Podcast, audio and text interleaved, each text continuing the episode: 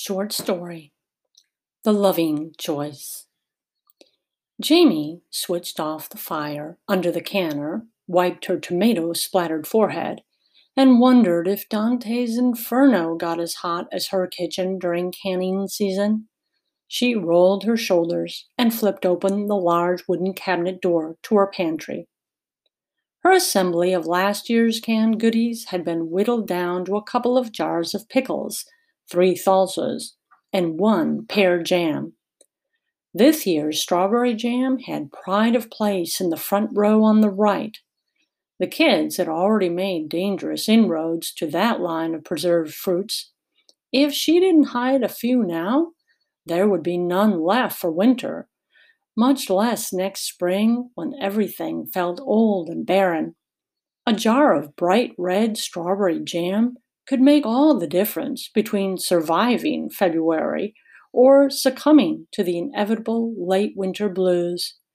She shoved the strawberry jam way in the back and dragged the pear jam to the front. What's wrong with pear jam anyway? The sound of whistling broke through the humid air. Jamie's lips twitched. Who in their right mind could whistle in this heat? Her adult daughter, Chris, practically bounced into the room.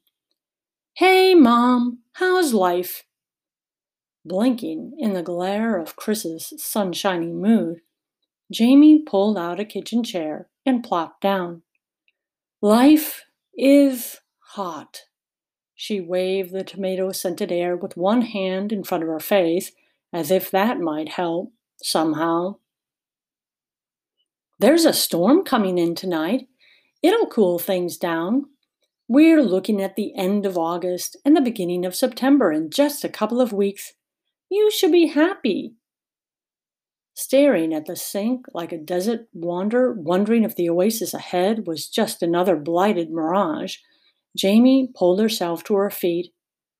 Who says I'm not happy? She snatched a glass from the cabinet and ran the cold water hoping against hope that ice cubes would suddenly pour forth from the faucet. No such luck. She sighed, filled the glass half full, and pretty much poured the entire contents down her parched throat. Chris shook her head, her voice rising. Mom, you can get cans of fruits and vegetables from the store at a reasonable price. I don't get why you put yourself through this every year.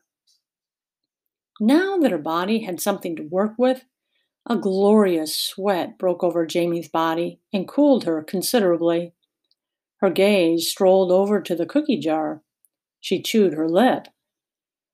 Without a by your leave, Chris grabbed a potholder and lifted the steamy canner top.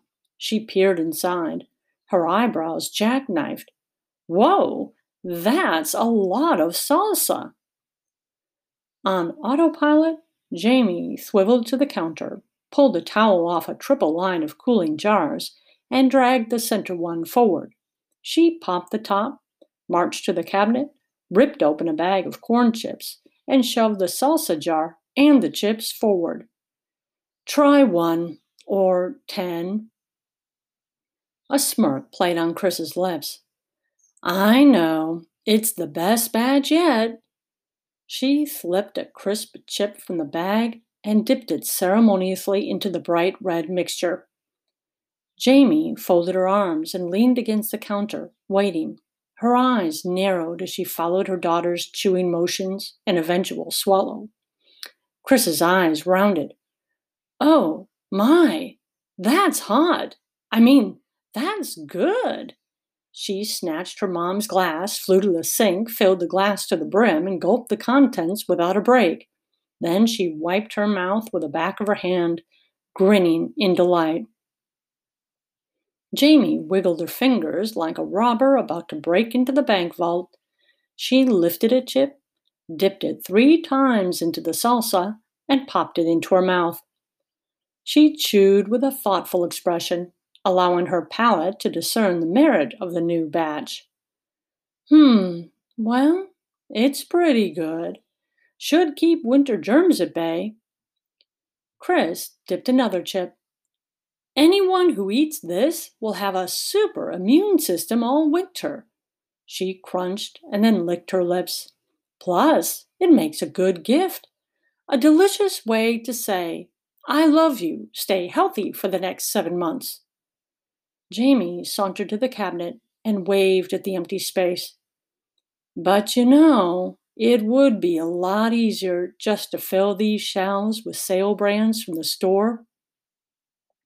The bright red flush that worked up Chris's face matched the salsa almost perfectly.